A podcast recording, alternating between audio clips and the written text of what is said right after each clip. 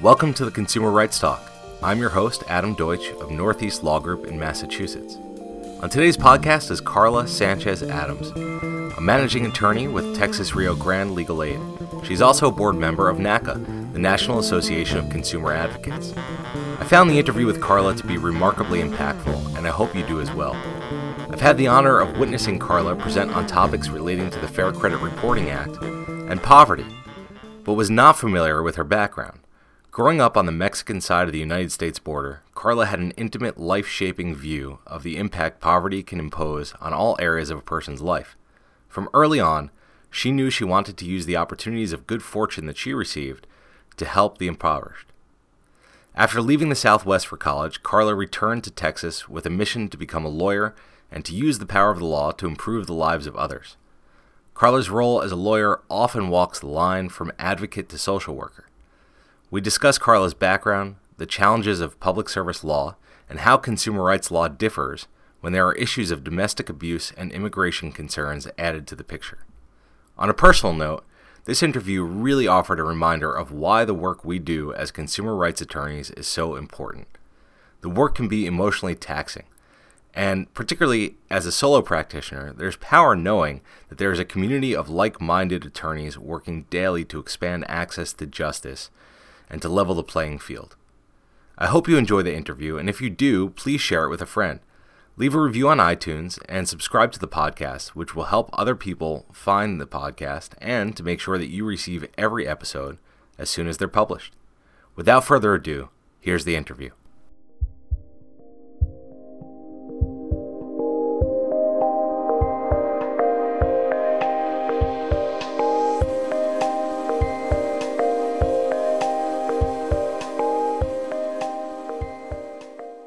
Carla, thank you so much for joining me today. Thanks for having me. Yeah, um, you are our first guest who is uh, really strictly from the nonprofit world of lawyering, and so I'm I'm very excited to learn what it's like working for a legal aid society and to learn more about your practice and interactions with clients. Great. So you are uh, in Austin, Texas, right? That's correct. And which organization are you with? I work for Texas Rio Grande Legal Aid Incorporated. And you've been there for quite some time. I was looking over, you know, all the information that you sent, but it's been almost a decade now. Yes, that's right. Um, so out the bat, I mean, did you did you know that you wanted to work for a legal aid type association out of school? Out of school, law school or undergrad? Well, we could roll it back um, from undergrad. did you? I mean, when when did you decide that you wanted to be an attorney? Let's start there.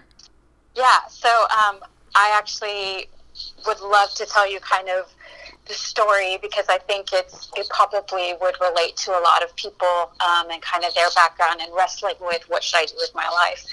Um, so, as background, I grew up in Matamoros, which is in Mexico, and it's the border with Brownsville, Texas. Um, I lived on the Mexican side, but went to school on the U.S. side. Um, and the reason that's important is because the economic reality of the two countries and the two cities was very different.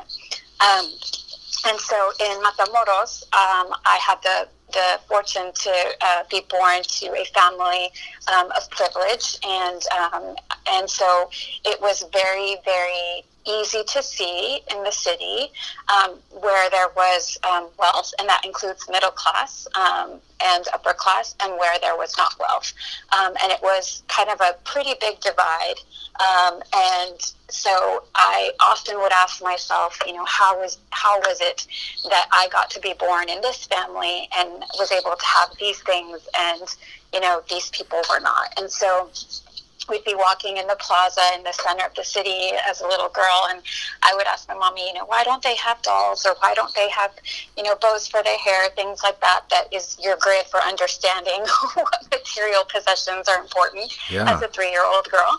Um, and so it was something that I kind of was from the get go felt a responsibility to give back because I had been given.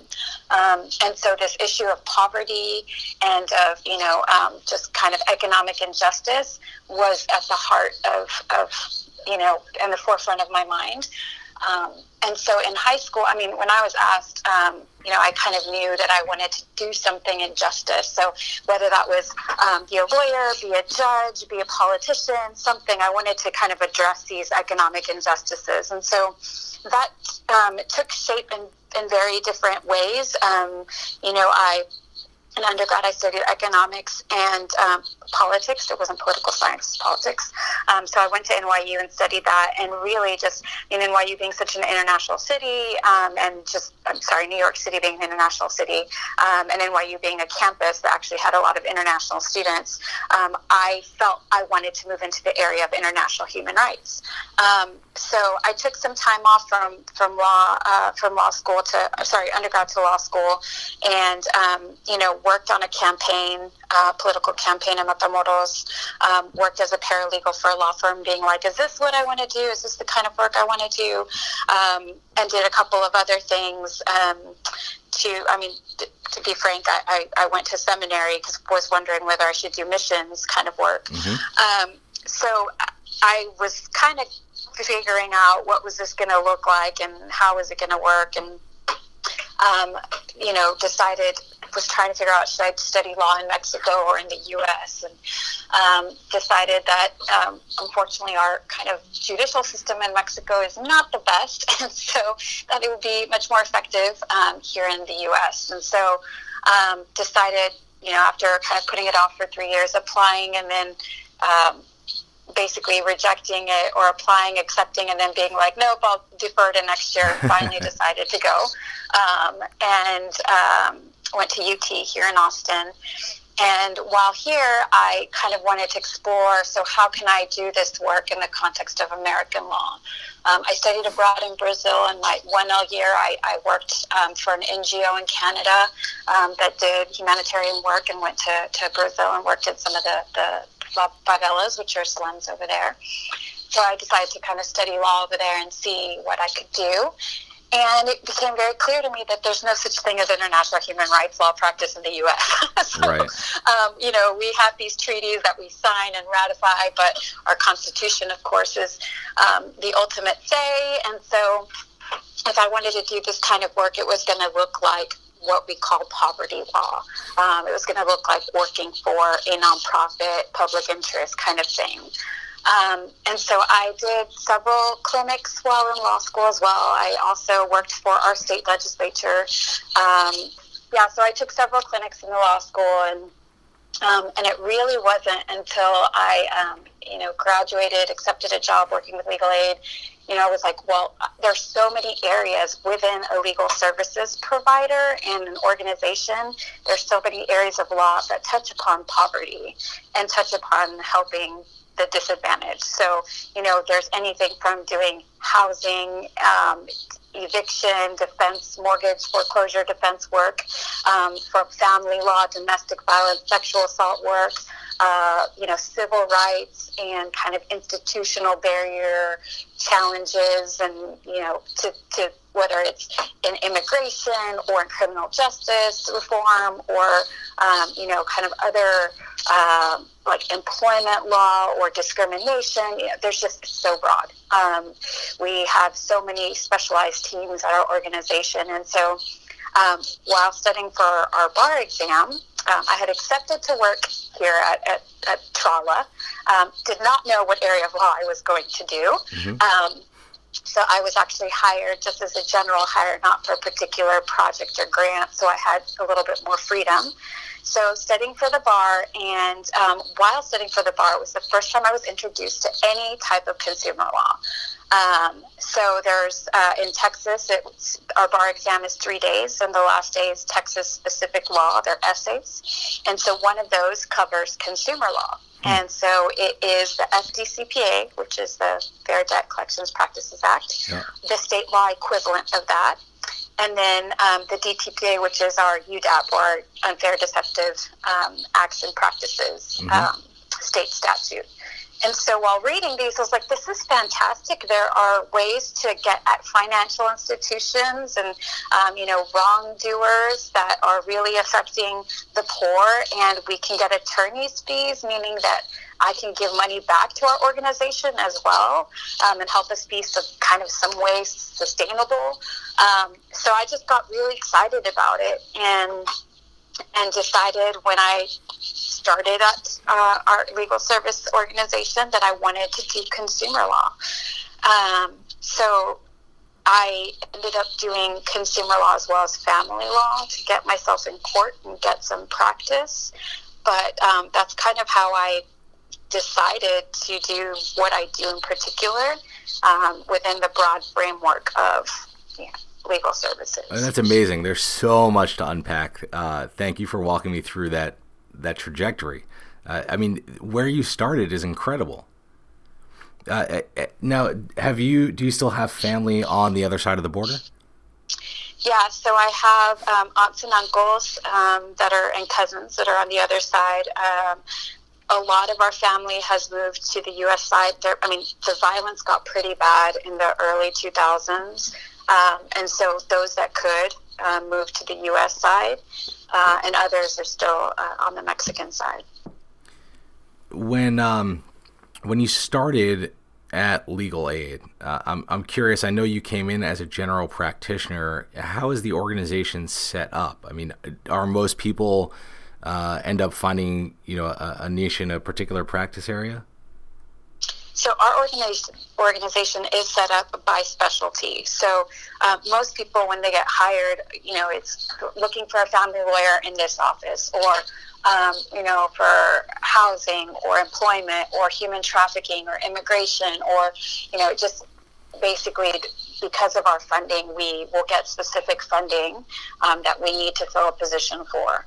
Um, then there's some folks that started our office that are EJW, which is Equal Justice Works fellows, and they come in with already an idea of what they want to do. So they pitch to EJW, kind of, this is what I want to do, and here's an organization that will um, sponsor me. And so EJW actually provides the funding for that fellow. It's a two year long fellowship. Mm-hmm. Um, and so it can be anything from working on the intersection of like rent to own housing and um, you know and discrimination in um, you know Hispanic populations, or it could be something that is uh, focused on um, LGBTQ issues within, um, you know, and Title IX within universities, something like that. So it's something more specialized, and they work within the umbrella of a team um, that it pertains to the area of law it pertains to but we are so i mean we're broken down by teams and then by kind of groups. So we have economic justice individual rights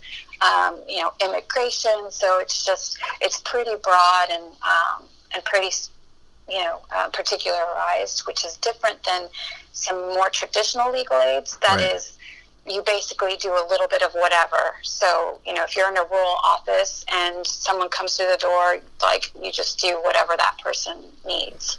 Um, and so we have rural and urban offices. And so that means that, um, and because we are broken out by team, it means that I, in Austin, can take a case that is five to six hours away by mm-hmm. driving um, because there's no attorney in that office that does that work, but I do. And so all Got my it. clients are from all over our service area. It seems like a, a much broader practice than most legal services in, in other uh, legal aid you know services in other states as well. Are, are you um, are, you guys? I, I, realize it's nonprofit, but is it is it uh, independent or is it state funded? So we are an LSC, which is a Legal Services Corporation funded. There are three LSC legal aids in Texas. We're the largest in Texas, and we are the second largest in the country. Um, but we also have funding from our state, um, the Texas Access to Justice Foundation, through other federal grants like the DOJ um, and uh, like either Violence Against Women's Act or VOCA, mm-hmm. which is Victims of Crime Act. Like we have a lot of different funding um, sources, and so we, yeah, I mean, I'm sorry, it's a long way to answer your question, but um, we we are LSC funded. There are some legal aid organizations that are not, so they don't have the same restrictions that we do. Okay. Um, so yeah. And you have offices uh, throughout the state. We do. That's great. And um, so, understanding that the you know the goal is to expand uh, access to justice to the impoverished, and obviously your goal at the beginning, going into the practice of law, was to really make a difference in uh, poverty, uh, or at least I- impacting people who are in poverty. Um, what is the barrier to entry for representation in terms of you know where where is that floor for where we define what poverty means in terms of your clients? Yeah, I mean, so I think it's a challenging and kind of academic question of how is poverty defined. Um, for our purposes, we obviously, because we are LSC funded, we have to screen for eligibility, um, and that is income eligibility as well as some other um, kinds of eligibility, and that is defined by the federal poverty rate right? Okay. So there's certain grants that allow us to go up to 200% of the poverty rate. There's others that has to be within like 125%, and it's based on household income and household family members. So it varies. You know, if you're an individual who makes like $20,000, um, even though that seems like very little, you could actually not qualify for our services because you make too much money. Um, so, eh, you know, if you're a family that has you know, five, obviously the income that you can have is more because there are more family members. Um, and it doesn't take into account, unfortunately, the differences between urban and um, rural, right? right? So, like someone who's living off of um, $30,000 in a place like Brownsville, Texas, can live very well, but not in Austin, Texas. So, um, it's, yeah, it's, it's unfortunate, but that's just the way that it works. Sure. And I know that you were doing both, um, you know, the, the consumer rights area as well as family law. Are you still practicing in family law? So um, I'll answer your question in a roundabout way, sure. which is um, I am not doing family law in the sense, like the traditional sense. I don't practice family law anymore. Uh-huh. But our clients, um, for the team that I manage, um, which is a survivor centered economic advocacy team. We serve populations that are victims of domestic violence, sexual assault, human trafficking, and other kinds of um, violent crimes. And a lot of them have family law crossover. So sure. they either are currently being represented by us, by our organization, in a family law proceeding, um, or have been, um, you know, have some kind of family law issue that is affecting their economic and consumer rights issue. Um, and so there's still the interplay of family law with what I do. Uh, so the, the knowledge of it and its impact is important for the work that I do. It's interesting. So, okay, so uh, can you say one more time what the name of the division that you manage is? Survivor Centered Economic Advocacy. And so the people that come to you that fit into that rubric, that you know, is there a, triage place that they're going to, and then they get sent? Somebody decides, uh, Carla, this person fits into your group, and then you guys meet with them and deal with what the vast array of issues are that they may be facing. How does it work? So we have, um, we are also kind of novel in this way where we have um, MOUs with 66 shelters, I think, um, or in, and when I say shelters, I say, you know, either domestic violence or rape crisis shelters or both. Um, so there are partners, and they do. They actually do intake on site. Um, their advocates do intake, and we will. They, they get sent to us. So um, most of the time, their their issues are family law related, but they also have a lot of other issues um, relating to their problems, which can be the economic issues um, that you know we do, or um, and then that's kind of pretty broad, right? It could be like housing related credit reporting, debt collection, um, mortgage foreclosure issues, some of that.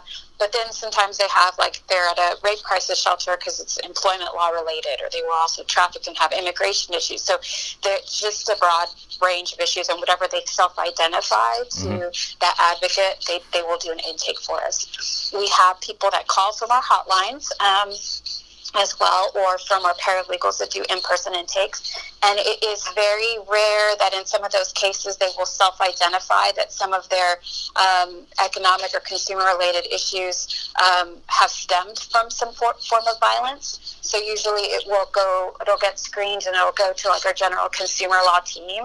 Um, and then during the course of, of finding out more information or gathering information, it will come out that there was whether from our screening questions or just our lawyers doing some more work it'll come out that it's related to the violence. And so we'll either work in tandem or take over. Um, sometimes it's from our family law practitioners that are representing someone and these issues come up. And so then they refer uh, them to us and we open up a new case and, and help on that issue. Um, so it's just kind of a, a variety of sources of where our clients come from. It seems to me that you face an awful lot of challenges in your job, particularly because of how at risk a lot of your clients are.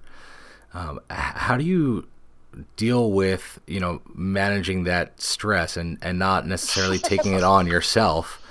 Because look, for any lawyer, I mean, uh, being a lawyer can be stressful. I think particularly if you're in litigation as opposed to transactional law, it's a little more stressful. Um, but especially when you're the you know the the stories that you must hear and the experiences that you're seeing really i mean what strategies have you developed uh, to help cope with that and manage it yeah, so I mean, I think that's a million dollar question. You could have your own pod- podcast on just this issue um, because, of course, our immigration team faces this every day with the current landscape. Um, our family law team is swimming in this, and they're also constantly in litigation as well. So it's like divorces, custody battles, and everything pertaining with domestic violence sexual assault. Um, and so, and then of course we also have our client stories that we hear in the work that my team does.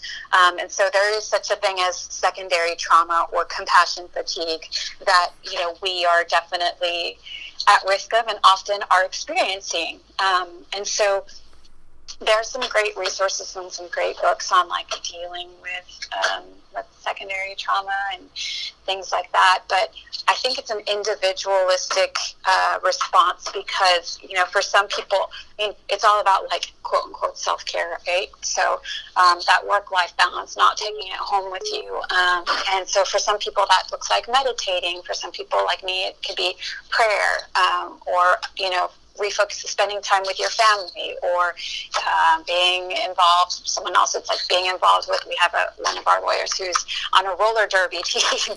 And so it's just you know it's finding a way to uh, sometimes i bake um, and that's how i just kind of lose myself in something else. Um, so it just it, it depends and on the individual and kind of knowing what helps you recharge and what helps you get refocused and what's the most important thing in your life at the end of the day. Um, you know, because I think there's that kind of what we do in the marketplace and that kind of corporate impact that we want to make but of course then there's your individual life and the people that you actually know and have relationship with and so if you're married and have children you know there's the importance of those relationships and not bringing home. I mean, it is a challenge of not right. bringing home your work with you, not giving your family your leftovers because you're spent from from the work that you do. Sure. You're just done, you know, and so you come home and you're like, I don't want to talk to anyone. I don't want to do anything. Um, and so there's a component of just guarding against that. And, um, you know, and some, there's some seasons I think where you handle it better than others um, because there are challenges like you said it's just not it's not just hearing our client stories it's not just going to court but it's also unfortunately the regulatory landscape so when there's mm-hmm. new changes to law and things that used to work that no longer work you know like that can also be discouraging and disheartening and so um, some of the best advice that I got from a friend was, you know, this is not a, a sprint; it's a marathon. So pace yourself, um, and that you know, that's kind of proven to be true time and time again. I think that's uh, always good advice. Um, you know, I- I've seen you lecture on a couple of other topics at conferences from the National Consumer Law Center and National Association of Consumer Advocates, and I've I've seen you talk about uh, the Fair Debt Collection Practices Act and also the Fair Credit Reporting Act. Uh, and it, I will encourage anyone who ever gets to go to any of these conferences, if Carla is presenting, go see it. It's worth it. Um, what I want to ask is, you know, are there other statutes that you also work with beyond those two, or are those really the primary core of your practice? So first, thank you for that really kind um, uh, compliment. Um, yeah, there are other statutes because with this kind of area of law, it's a little bit of a kind of toolbox, what kind of novel approach sometimes you have to take because one law doesn't clearly fit, or you may be out of luck because of a statute of limitations issue or a definition issue or something. So we do use our we use state statutes as well. Um, so both a combination of federal and state. Um, and so with our state statutes, it's the equivalent of debt collection. Our, like I said earlier, our Deceptive Trade Practices Act mm-hmm. statute. Mm-hmm. Um, our sometimes I just do a declaratory judgment um, type of suit. We have an identity theft statute as well that we can use. Um, our finance code. I mean, it's it's pretty broad because it's really like the gamut of consumer law within this. You know, the Texas Property Code sometimes. So it just depends on what the legal issue is and um, you know what potential remedies there may be for that situation. So it is hard to get people to do this work because there is such a stiff learning curve at the beginning. I mean, there are so many laws and it's alphabet soup. so many statutes that are right. like FDCPA, FCRA, uh, FCBA, TILA. you know, it's just like, wait, what? So, um, so it is a, it's, it's, yes, we use multiple laws to answer your question. Sure. Um, and it can be, can be challenging for new lawyers. And one of the one of the things I certainly don't know the answer to, you know, the, way I know how in private practice I assess whether I'm going to take a case, and I have control over whether or not I'm going to, you know, take a case and, and develop a relationship with a client. Um, how much say do you have in terms of uh, if somebody meets the guidelines? You know, what's the next step in determining are we going to have a representation relationship? So we do. I mean, I have a lot of um, latitude as the team manager to set our priorities um, for what types of cases I recommend our team members to take, uh, and so it's in some ways it's similar to, to how private attorneys um, do the reasoning and rationale of is the defendant viable, right? So that's mm-hmm. the same thing I ask too. If the defendant's not viable, let's say it's a payday lender that's a fly by night payday lender that um, you know, we sue and they're gone tomorrow, or a used car dealership, same thing that they're going to pick up and move shop, and you're never going to get any money on the judgment. Um, or in cases where the opponent, they want to sue the opponent being the the abuser, and the abuser is insolvent. Um, you know, it's not worth the time and resources and energy that our office will spend um, when mm-hmm. we could be helping somebody else. Um, so that's one determination, right? Is the defendant viable? Similar. Second is, um, you know, obviously, is there an actual remedy? Yeah. So, that, I mean, that's the same with the private practice, right? So there's this huge issue, this huge problem, but there may not be a remedy. Um, so, what is the remedy? Um, is it going to put them back in, you know, and how how is it going to put them back in as good a position as they could have been or will be? And you know, like what's the what's the damages kind of question issue? I, I, we go through that as well. Is it something that's like a couple hundred bucks or a couple thousand or more? Or like, and of course, it's going to be different than the private bar. Like, it won't be hundreds of thousands of dollars, but you know, for someone like who is in our client population, just getting two to three thousand dollars may make the difference of keeping their house or their car, or I mean, right. being it's a huge deal to them whereas for some other people it's like that's not a big deal um, so it's just it's kind of a situational in that in that sense but um, obviously we prioritize cases too where it's like if fixing this will allow them to get housing will allow them to get a job like to be economically stable because that is the goal is to get them in a position of economic security mm-hmm. then that we want to prioritize that right so um, you know someone to be homeless. We don't want that. We want someone to be able to live in a house and keep their kids and do those things. So that is definitely a consideration of prioritizing, you know, someone who, let's say, they want a couple hundred dollars versus someone who needs to get housing and needs to not lose like their Section 8 voucher or something like that. So, um, you know, those are also some considerations. And of course, another thing that we um, look into and think about is are they from a particularly vulnerable population? Mm-hmm. or is it an area of law that is unsettled and that we could form good case law in um, you know there's there's some of those considerations as well. Is this something that is a repeated practice that we're seeing a lot? So a bad actor like the defendant is someone that we're routine, routinely seeing. Mm-hmm. um, so we need to address that. So yeah those are some considerations um, it, it's actually quite similar. I mean, it, look, that you hit it in the first point, right? I mean, there's nothing more frustrating than getting a judgment against someone, and all it is is a piece of paper with a monetary value. You can never do anything with it. Um, you know, that's that's certainly one of the first things that I think most private practitioners look into as well. Yeah, and we do so that I mean, the kind of nice or frustrating thing, depending on your perspective, is that every person that applies for a service, even if we don't represent them, we have to at least give them advice. Mm. So some of them we can actually help draft pro se um, documents for. Can if you know with a little bit of hand holding, they can do um, some advocacy they can advocate for themselves, um, can do some advocacy. And so, um, you know, there's that's another kind of priority of, let's say, someone we have a lot of Spanish speaking only, or LEPs, or some that are disabled or elderly. So, if you have two side by side clients that almost are exactly the same, but one is much more vulnerable, and the other one can, with a little bit of hand holding, do it themselves. That's that also shifts um, who we prioritize and the type of case that we can take. Um, so, yeah. My recollection, excuse me, my recollection from uh, hearing you speak at conferences is that oftentimes uh, your legal aid will also co-counsel with private practitioners. Can you talk a little bit about how those relationships develop? Yeah, so we in the past, I personally have co-counsel. Let me think.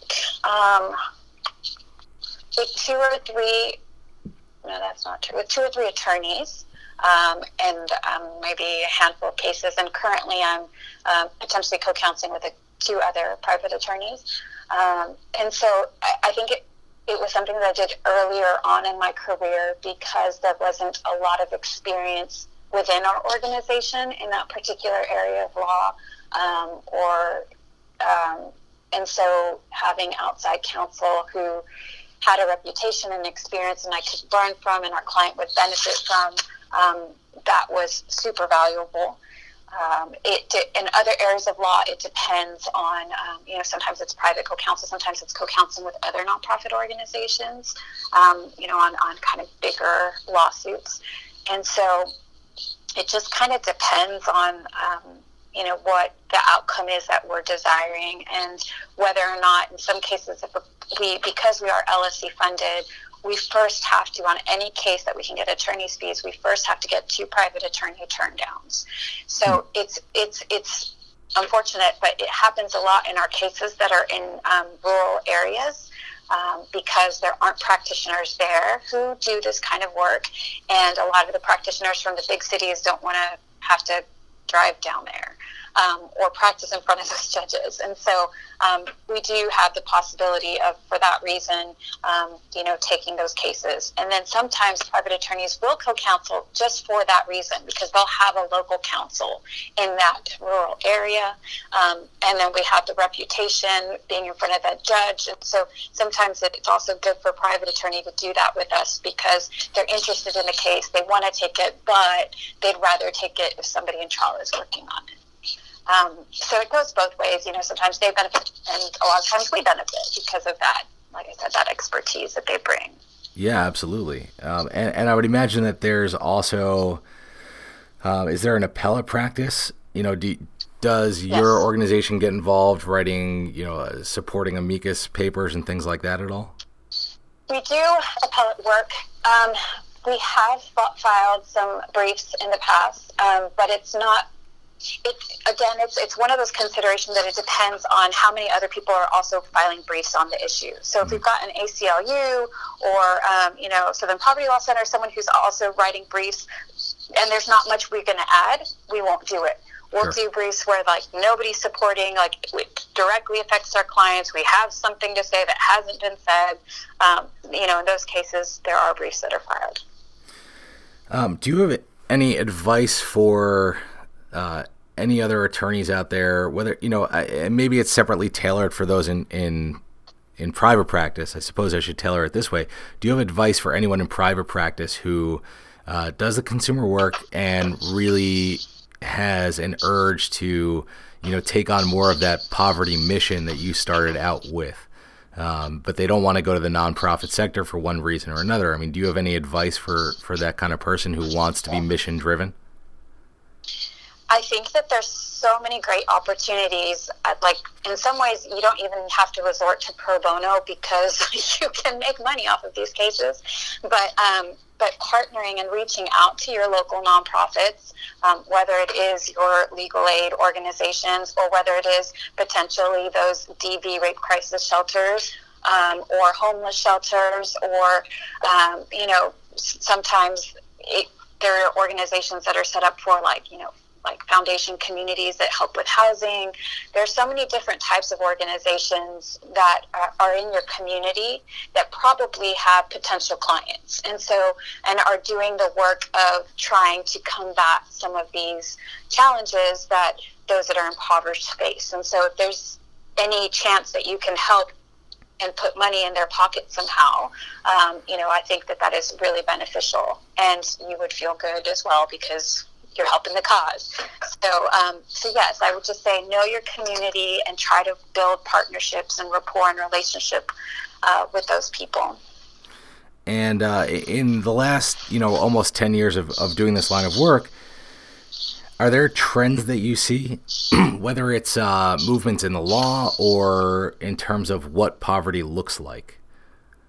Mm, that's a good question. So, it's been it's kind of been a little bit of a roller coaster as far as trends because as i'm sure you know and maybe when you spoke with ira or other folks um, there was kind of this hope for this reform in consumer law that was coming when director Cordray was on the cfpb and the cfpb got established and was a thing and the enforcement actions and the rules and then there's been a de- decline you know with the current administration and um, some of the proposed regulations from um, and legislation from you know, on the federal level. Um, so it's been like it kind of you know yay, yay, right. and then also Supreme Court decisions as well. There's been some good ones and some bad ones. And, you know, Spokeo was a big one that affected everyone's practice, and um, you know I think that it, it you know, so that kind of on the legal side of being a lawyer and doing that work, those have been some trends, right? But as far as like the landscape and poverty and what it looks like and challenges, um, you know, I think that one of the, the the cool things that i am so fortunate that I've gotten to be a part of is, you know, this area of what we call coerced debt, right? So mm-hmm. it's that intersection between, um, you know, violence in an intimate partner relationship and economic abuse and, you know, how we can understand it and try to remedy it. So it's, it's something that, you know, as you probably have seen in the media, kind of the Me Too movement, the like women's rights, some of these things, like prosecuting sexual assault, like it's something that has historically not been done well. And so imagine if we don't do it well with physical violence, how are we going to do it with economic violence? Mm-hmm. Um, you know, it's it's rare that anyone ever gets prosecuted for economic abuse. I mean, it's not even a crime. Identity theft is, um, and so some forms of economic abuse are, but it's very rare that it gets prosecuted, that it's taken seriously. And so that's something that, like, an emerging trend, obviously, that I saw and why I kind of devoted my, um, you know, time and practice to that. And the exciting thing is, um, you know, here, I think about was back in 2014 ish, where um, I was doing some research, kind of 2013, 2014, I started doing realizing like listen i got to devote some time to fixing this because um, i was doing it on the family law context consumer law context. I was like there's got to be a way. Um, and just did a google search for like there's got to be someone who's done some kind of study on this thing, right?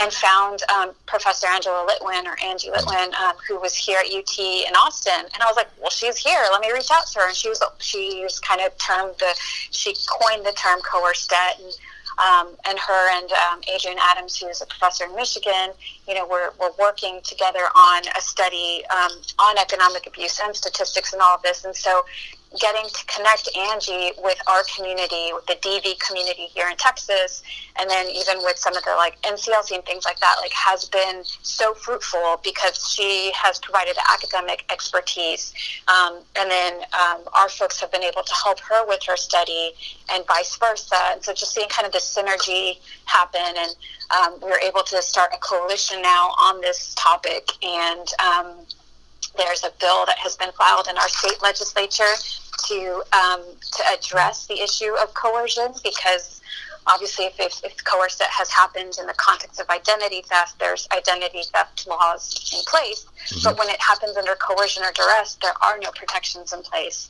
Um, and so this bill would seek to actually address that and to provide protections for folks. And so it's really exciting because if this passes, we're the first state who would do this, and it's it would enable me to help even more folks. Um, so it's pretty exciting. But um, I know that was a really long-winded way of answering your question about trends. I mean, obviously, this is kind of the trend that I've devoted myself to, but there are so many others um, that that exists. And there's so much room for people to um, come and do really great and innovative things in this area because, I mean, there is, there's still mortgage foreclosure issues, PACE loans, reverse mortgages, wraparound deeds.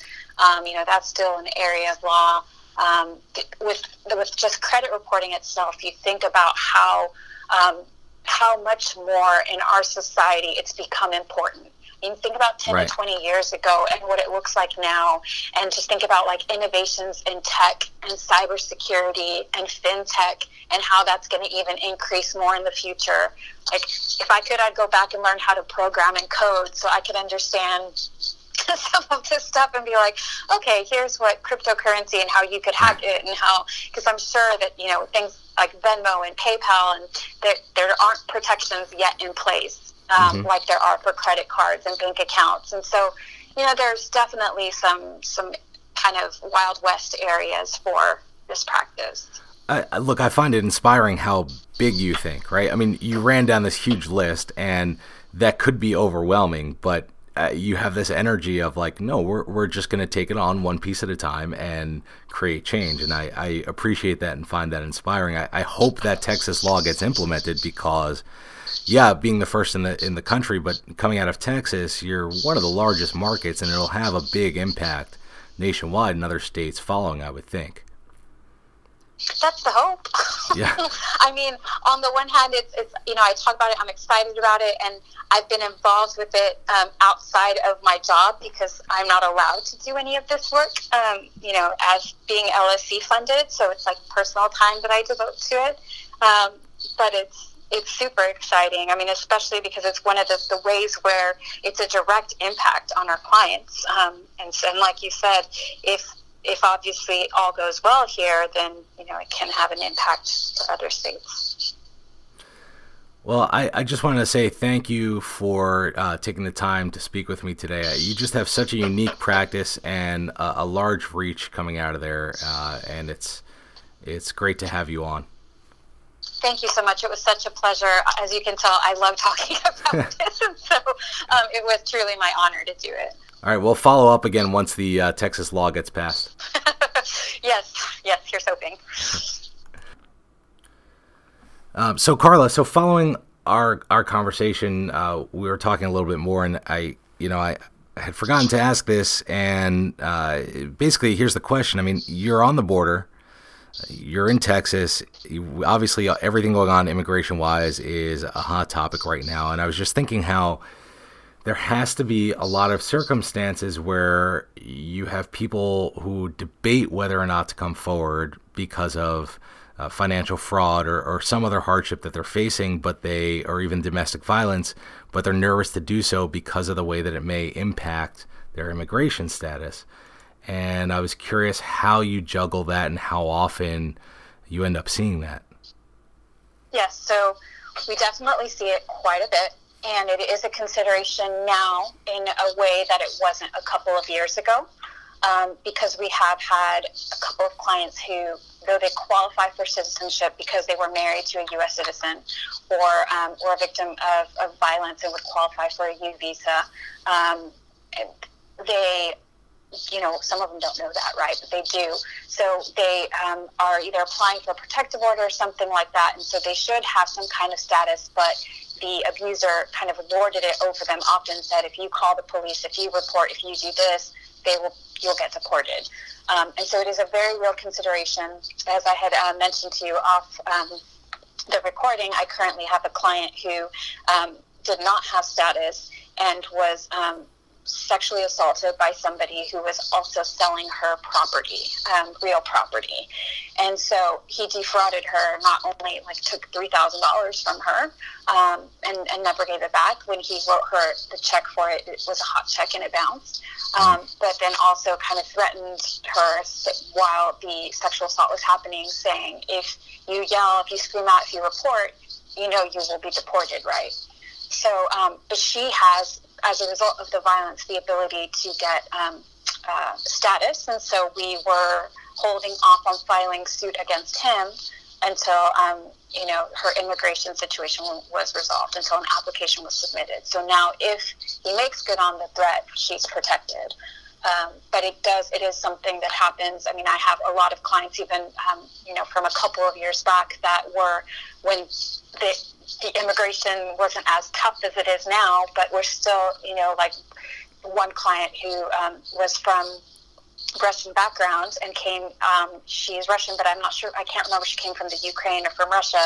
But her spouse also, she, you know, he, I think petitioned for her. It wasn't complete, but she didn't know anything about our financial industry um, or credit or how that works because of um, you know, not being native to our country. And so he abused that knowledge and he abused it and took out tons of debt, I think like $60,000 worth of debt in her name wow. without her knowledge or permission.